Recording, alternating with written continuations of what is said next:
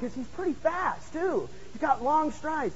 So I run back down to half court, and I turn around, and I plant myself. Okay, come on, magic. And I'm, I'm right there at half court, and I kid you not, by the time I turned around and planted, you know where he was? He was behind me. He was behind me. He was so fast and so big and so strong that his strides were so long that he just instantly went right by me. And here I was trying to dig in, and I'm like, oh, you knucklehead, go get him, you know? And I went to catch up with him. And, you know, I begin to think about that. You know, how often that happens in the spiritual life. I mean, we're ready, we're, we're standing, and then all of a sudden, something slips right by us because we're not as alert as we should be, or we're not as quick as we should be, even in the spiritual realm. So Paul gives us this stuff here because he wants us to stand. But I take you to the passage this morning on verse 18. He, he, there's something else that the man of God or the woman of God must do. Is he or she must pray. You must pray. And what's fascinating about this is Paul couldn't just finish with the armor of God and leave it there. He says, You better pray or you're going to get pounced. You better pray or you're going to get pounded. You better pray or maybe the temptation is you're going to get puffed up. And it's really fascinating that he ends this great section of Scripture with a verse on prayer. Because he's talked about truth with the belt, he's talked about righteousness, the imputed righteousness of Christ with the breastplate. He's talked about knowing the gospel, being the shoes. He's talked about faith, putting up your shield. He's talked about salvation, putting on that helmet. And he's talked about the Spirit by taking up the sword. So he's giving us all this tremendous truth. But he asks you, and I ask you this morning, do you pray? Do you pray? One commentator said this. He said, The magnificent and boundless blessings described in Ephesians are so enriching that Satan, interesting, will use them to turn our thoughts to ourselves as the blessed ones rather than the one who gives the blessing. End of quote. So prayer here is to pervade all that we do in spiritual warfare. And I thought, what better thing for my heart and for your heart because we learn so much, don't we? But the bottom line is this that if you're not praying, or I'm not praying, you will not win the battle. You will not win the battle. See, and the thought here that Paul's given is all the time we're warring and all the time we're in battle, we are to pray. We're to pray. Now, prayer, if you look down in verse 18, it's not really listed as a piece of God's armor. Some people call it part of the armor. I don't think it's part of the armor. But you'd have to say that it's probably the most ultimate, ultimate weapon in our fight against the devil, in our fight against rulers, in our fight against powers, in our fight against world forces of darkness, against the spiritual forces of wickedness in heavenly places. So he tells us to pray. He tells us to pray. Now, simply in verse 18, I call it the four alls of prayer. He, gives us four points, or four alls, we might say, of how we should pray. He says in verse 18, with all prayer and petition.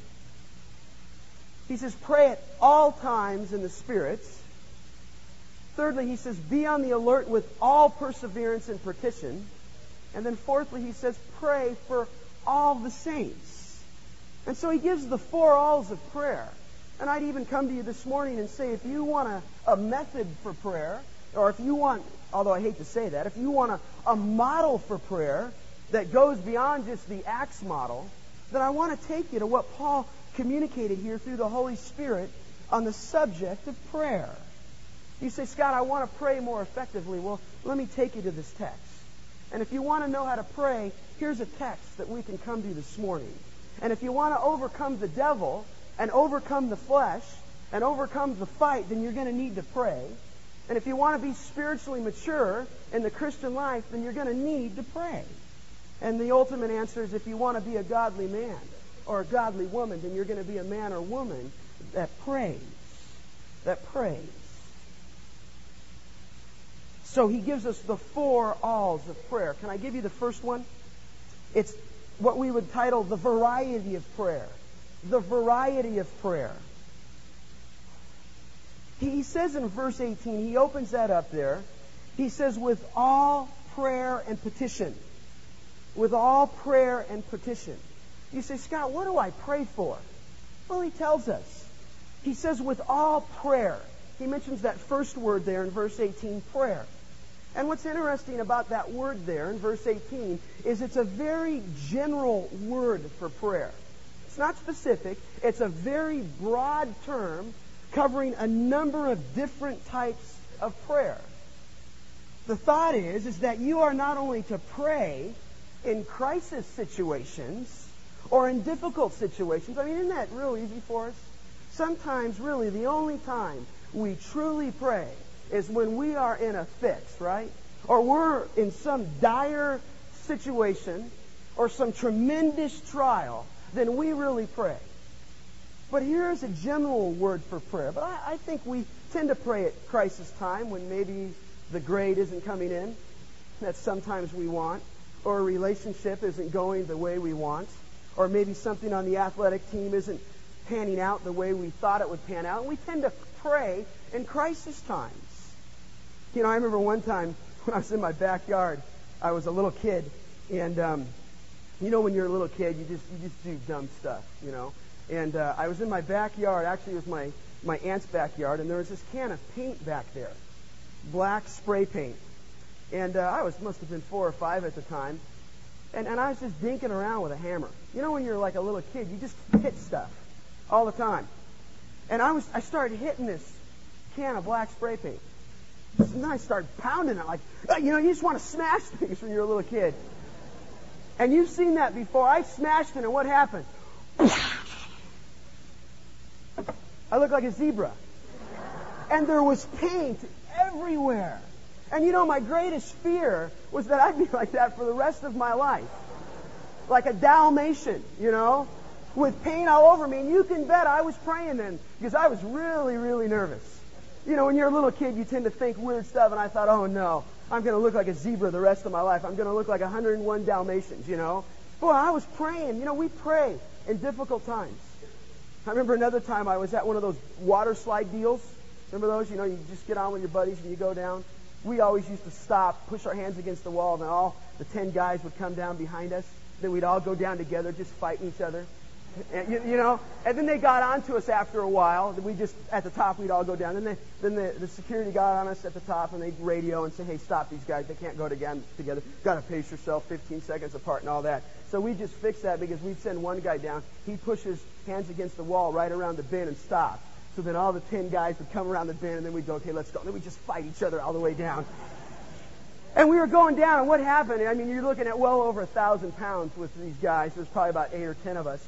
And we were just flying. I mean, we were going so high on the bank that I was like going over the bank almost. I could see into the next lane, and I'd come over, you know. It was bad. And we'd like come up and go, hi, you know, hi, you know. And we were flying, and I, I, I had the unfortunate task to be the first guy down, and so all the guys were on top of me. And man, I was just, I was just rubbing skin. I mean, these guys, and I was like, I can't wait till this thing gets over. And we were moving back and forth, back and forth, back and forth. And man, one time I went this way, and then I came back with my mouth against the other wall and just went boom! Knocked out four teeth right on the side. Oh, it hurt. You know, it's really the funniest part. Then I swished into the bottom of the pool and I was looking for my teeth. like I'd really find them. There's about 15 lanes and I go, where's my teeth? Where's my teeth? so dumb, huh? Like I was going to find them. That's the funniest thing when the guys remember that. And, you know, and then I, I went to the dentist, right, and my teeth are out and my nerves are exposed. And what did he do? Took that air gun. Ah! You know? And you know, I was praying. I was praying. Oh, that's a bad circumstance because there was a guy on our basketball team who had a silver tooth. And we used to call him High Ho Silver.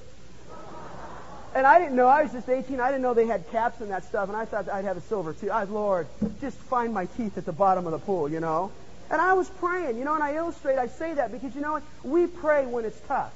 But Paul says here on the variety of prayer, he says you're to pray with all prayer. You, know, there is, there is no required place to pray. You understand that? You can pray standing, and I'm going to give you a, just a grocery list here, okay? And all of them come from Scripture, and I won't give you the Scripture. But you can pray standing. You can pray with lifting hands. You can pray sitting in the book of Judges. You can pray kneeling in the book of Mark. You can pray with uplifted eyes in John 17. You can pray bowing down in Exodus 34. You can pray on your face in Matthew 26. You can pray with your head between your knees in 1 Kings. You can pray facing the temple, Daniel 6. You can pray smiting your breast, Luke 18. That's, that's the posture of prayer. How about the place of prayer? You can pray in a battle, First Chronicles. You can pray in a cave, First Kings. You can pray in a closet, Matthew 6. You can pray in the garden, Matthew 26. You can pray on a mountain, Luke 6. You can pray by a river, Acts 16. You can pray by the sea, Acts 21. You can pray in a street, Matthew 6. You can pray in God's house, 1 Kings 8. You can pray even in Hades, amazing, Luke 16. You can pray everywhere, 1 Timothy 2. You can pray in bed, Psalm 4. Although you got to be careful about that, don't you? Because you usually wake up about two hours later saying, Did I say amen? Amen. Okay, you you can pray everywhere. There's a variety of prayers. You can pray in a bed. You can pray in home. You can even pray in a fish. Jonah. Think about that. Go read the book of Jonah. And two, would that have been weird He's like, man, this is like bizarre in here. He's in a whale. And it says he prayed to the Lord. You can pray on the top of a house, Acts 10. You can pray in a prison. You can pray in the wilderness. You can pray on a cross. You can pray in heaven. You say, what about the times of prayer? You can pray in the early morning, Mark 1. You can pray in the morning, 1 Chronicles 23. You can pray three times a day, Daniel 6. You can pray in the evening, 1 Kings 18. You can pray before meals, Matthew 14, after meals, Deuteronomy 8, at the ninth hour, Acts 3. I mean, you get the point. The point is, is that when we look at the variety of prayer, Paul opens it up and he says, with all prayer. And you know what helps me about that? Is we think we got to be sitting somewhere, kneeling somewhere, and we can find prayer to a spiritual hour that we have somewhere with somebody. And I'm just telling you, Paul comes on the scene. He says, if you're to win the battle, he says, there's a variety of prayer, and you just pray. And I'll tell you, there's been nothing more transforming for my own personal prayer life to know that I don't have to be at some place or at some purpose, but that I can pray and that I can pray on the car, in the car coming over here. I can pray this morning when I wake up. I can pray when I drove out to the church this morning. See, you can pray anytime. You can pray when you're in trouble. Uh, Second Kings, you can pray daily. You can pray always. You, you can pray under any circumstance, wearing a sackcloth, sitting in ashes. You can have your head shaved and pray. You can smite your breast. You can cry. You can rend your garments and pray. You can sigh. Ezekiel 9, you can groan. You get the point. Is with all prayer and petition. And the point here is if you're going to win the battle, huh? He says, yeah, you can know your doctrine. The question is, is are you praying? See, that's the question. He says, man, you can know all the truth. You can have on the belt. You can have the sword. You can have the shield. You can have the gospel. You can have everything. But if you're not praying at all times under all varieties of prayer, then you know what? You're going to get knocked on your feet by the devil. I'll tell you that. That, you know what? We just need to be praying. And obviously, when we look at the types of prayer this last week, did you not confess? Did you not give thanksgiving? Did you not give intercession? Did you not adore God? Did you not meditate? Did you not just pray in quietness and even in song. See all that. There's a variety of prayer. So we are to practice under a variety of situations and circumstances. And the point is, is that prayer is a way of life. It's not something that you and me just do when we have a trial or we're in a difficult circumstance. We can pray about everything. But note this, back in the text. He says, with all prayer, and I love this, he says, and what? Petition. Do you know what petition literally means? It literally means request. And it carries the thought here of a very specific request, of a very particular need. So he says, with all prayer and all petition. So you're to pray under a variety of circumstances, a variety of different kinds of prayers in different situations, but then he comes back and he says, with all petition. And he gives us, yeah, there's specific requests we have. There's specific needs we have. That's John 14, 3. It says, Whatever you ask in my name, that I will do, that the Father may be glorified through the Son. But isn't that encouraging? Yeah, you have particular needs, but just pray about everything. Pray about everything. Let me give you, take you to a second point. Not only are we to have a variety of prayer, both general and specific, but note the time of prayer in verse 18. He says, with all prayer and petition, pray at what? All times. At all times. See, you know, all times, I just have here, that's not just at meals. That's not just at Thanksgiving. It's not just at Christmas. It's not when we're in a trial. It's not when we're in a difficult relationship. Paul's point here is if you're going to take on and put on the armor and stand, you need to pray at all times. And you know what that ultimately is? Ultimately, prayer is an act of worship, is it not? I mean, remember when the woman at the well came to Jesus in John chapter 4 and, and, and she said, she said, you, you say that people are to pray here, and we say people are to, are to worship here, and we say that we're to worship in this mountain. You know what she had done? She has localized worship to a place. And worship isn't a place necessarily. Worship is a way of life. And ultimately, if we're praying at all times, we're what? Worshiping God. Worshiping God. That's the New Testament model. Let me show you just something. Look over in the book of Acts. Look over in Acts. Let me thumb you through a couple scriptures there. Just to show you the practice of the New Testament church. I just feel like we've gotten away a little bit from this. But Acts chapter 1, verse 14. It describes there the apostles, disciples there in the upper room. Verse 14, just note this, Acts 1:14. These all with one mind were continually devoting themselves to prayer. I like that. They weren't just devoted to prayer, but the thought there is that they continually gave themselves to prayer. And I don't take that that they had a meeting, they probably did. I just think it became part of their life. Look over in Acts chapter 2. Look at verse 42. It tells us in verse 41 that the church began and 3,000 souls were saved. You say, what were they committed to? 42, and they were continually devoting themselves to the apostles' teaching and to fellowship and to the breaking of bread and to what? Prayer. They just continually gave themselves to prayer. Look over in Acts chapter 10. Illustration here I like this, of Cornelius, Acts 10.1. It says, And there was a certain man at Caesarea named Cornelius, a centurion of what was called the Italian cohort, a devout man, one who feared the Lord with all his household and gave many alms to the Jewish people. I like this. And prayed to God what? Continually. I mean, all they kept doing was prayer and praying. You know what? I just would say to you that the true test of your spirituality and the true test of my spirituality is not what we know. It's really how much we pray. Because in that act, it shows us how much we truly believe in God. And if we're finding ourselves in a priority position of prayer, you know the thought of Philippians 4, 6, and 7. Be anxious for nothing, but by everything, by what? By prayer. We're not to be anxious. We're to pray about everything. Let me just note a couple scriptures for you about the time of prayer. Paul said in Philippians 1 4, always offering prayer with joy in my every prayer for you all. And he prayed. In Colossians, to the Colossian church, he said in Colossians 1 3, we give thanks to God and the Father of our Lord Jesus Christ, praying always for you when he spoke of Epaphras in Colossians 4:12, he said Epaphras always laboring earnestly for you in prayer. And prayer is linked with that word always, a lot. 1 Thessalonians 5:17, you know it. Pray without what? Ceasing. Now, if you're always in a prayer meeting, you can't pray without ceasing, can you? But you know what? That's an encouragement to me. Because I think we feel so guilty over it. Oh gosh, I just not Hey, look it. Pray the whole day.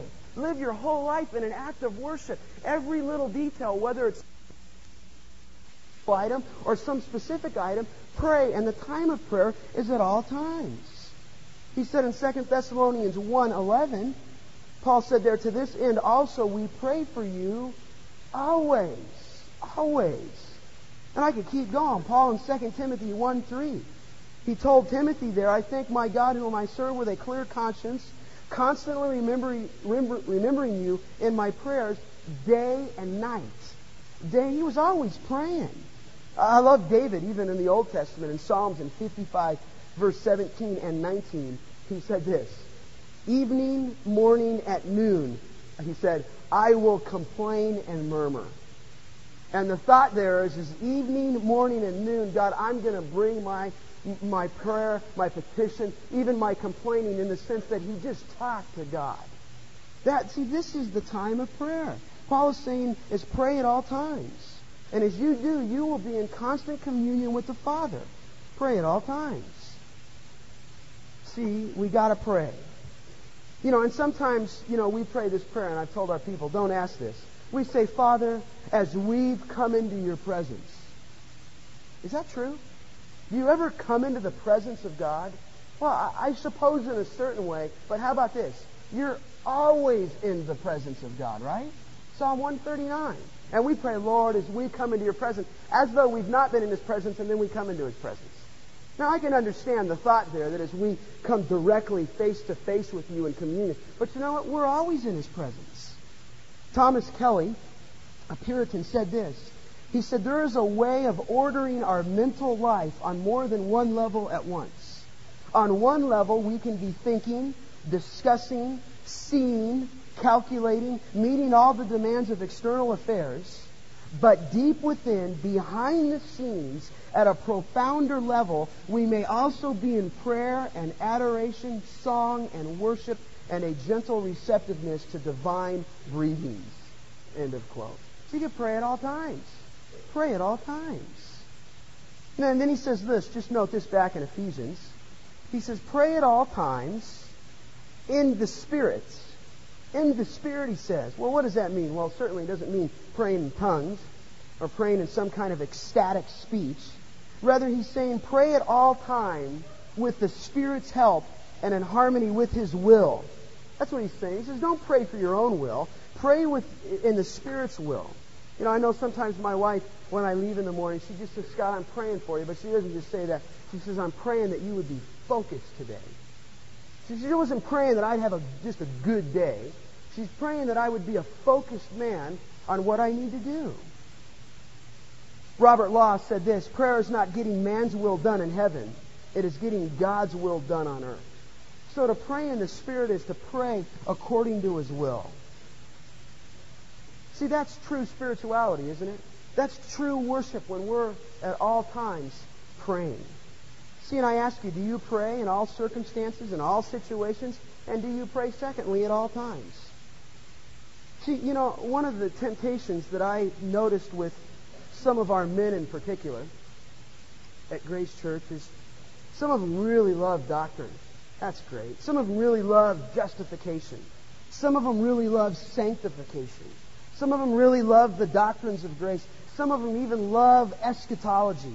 They love to study the reformers. They love to study the Puritans. But you know what the bottom line is? You can love all of that.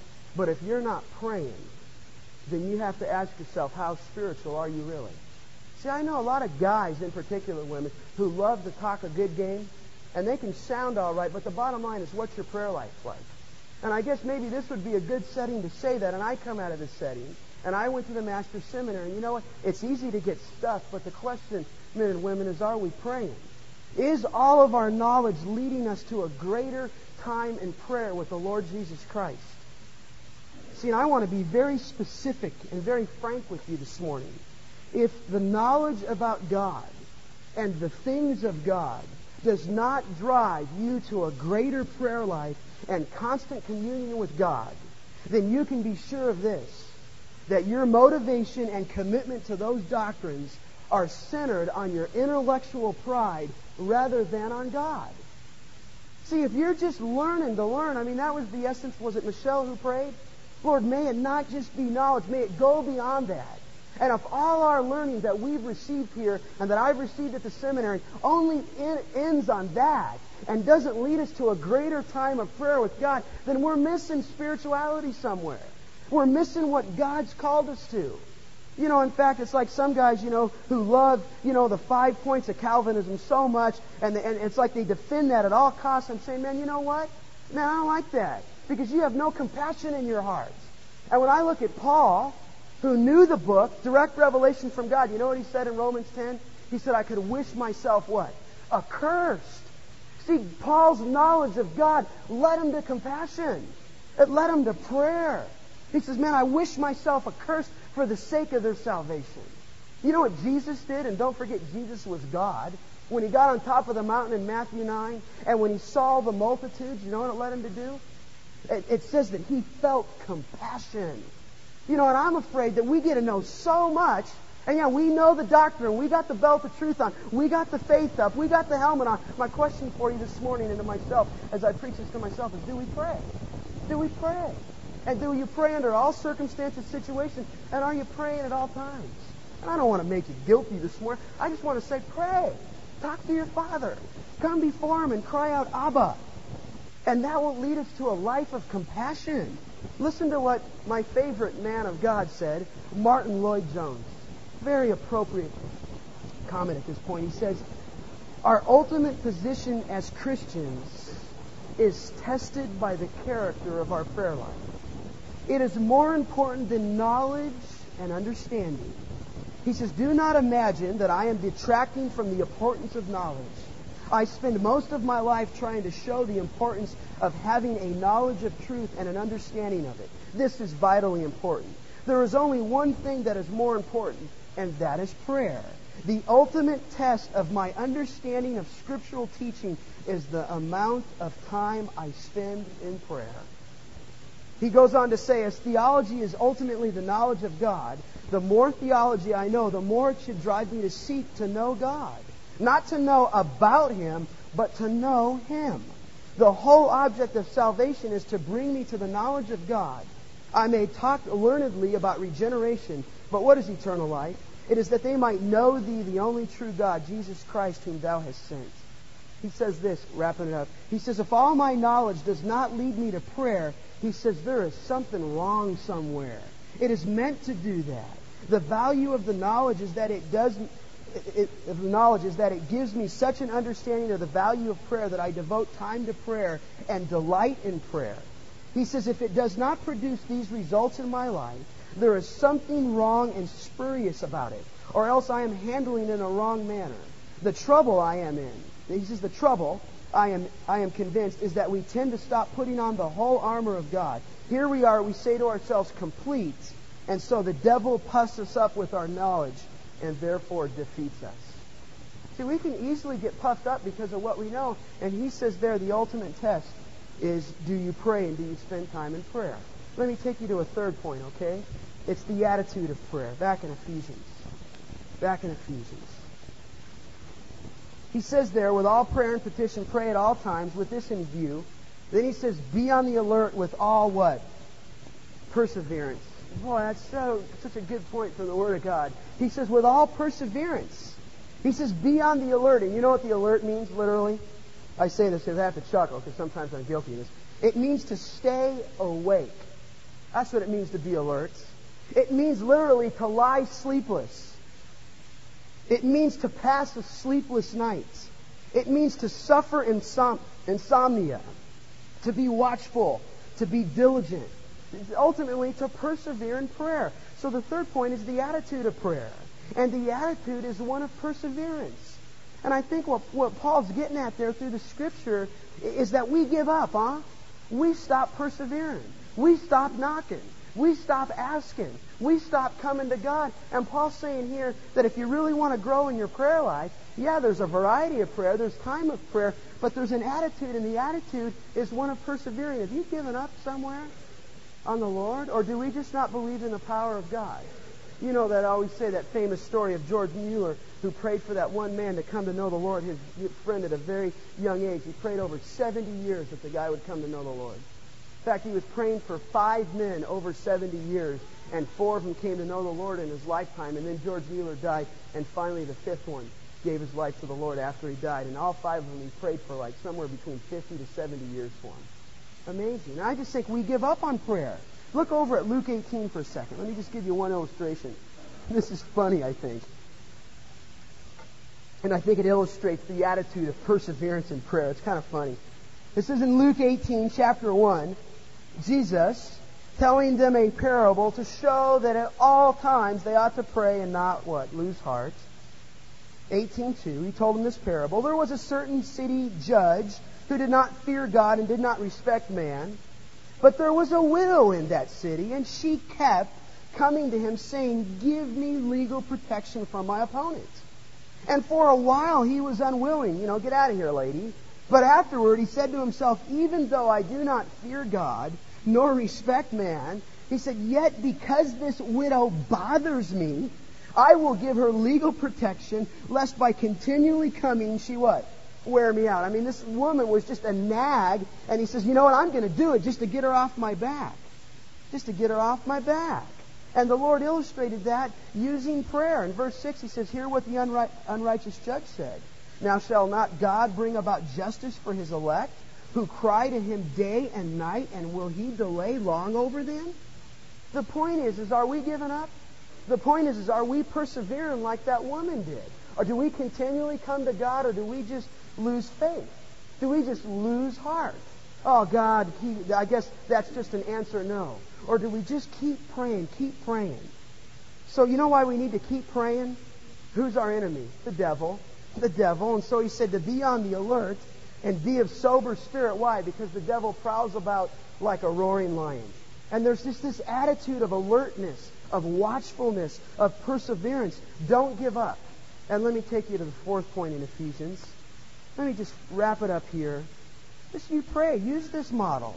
He, and this is the objects of prayer. He says, Be on the alert with all perseverance and petition for what?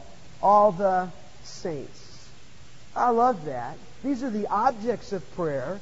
See, other passages of Scripture tell us that we are to pray for unbelievers, we're to pray for the government, we're to pray for leaders, but here, it's interesting, the focus and the objects of our prayers for all the saints. Why? Because only the saints are in the spiritual battle. They're in the spiritual battle, and he says you got to pray for them. And what's fascinating here, and I won't take you through it, but all through the New Testament, just open to the first chapter of every book, and I guarantee you that Paul opens his book and says, Man, I'm praying for you.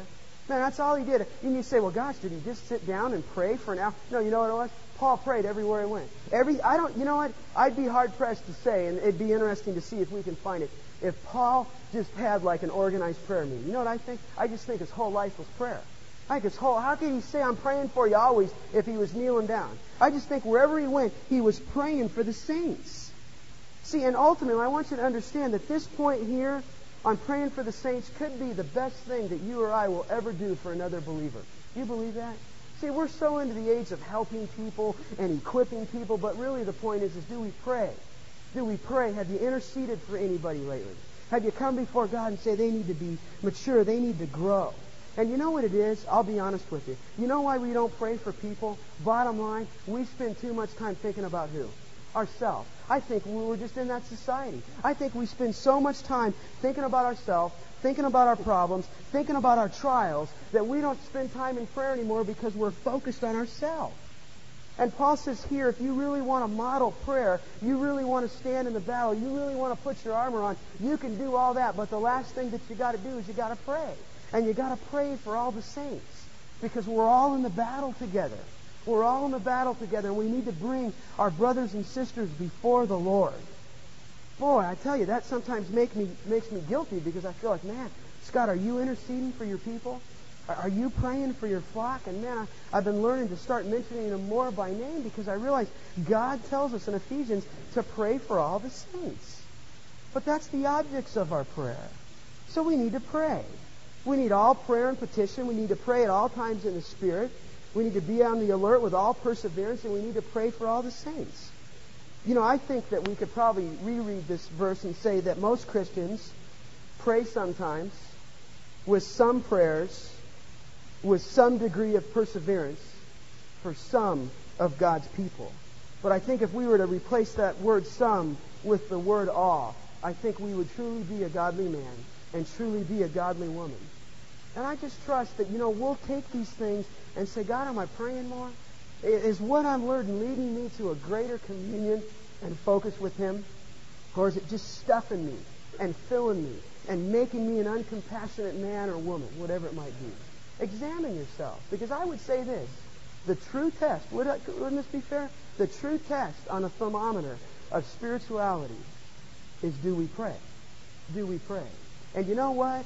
I think there's a lot of people in the battle who got all the right truth, got all the right doctrine, they got all the right theology, but they're prostrate on the ground, failing in their life because of sin, because they're not praying. Because you know what? You can put all that armor on, but Paul says, you know what? You better wrap and pervade the whole armor, or the full armor of God in prayer. You know what? He's going to rip your head off. He's going to rip your head off. You know, we've made Satan some guy with a pitchfork and two horns coming out of his head at Halloween. You know he's out to rip your head off? He's out to destroy you. He's out to just destroy your life, and he will do anything that he can. And I think one of the ways that he specifically does that is he gets us thinking we're okay.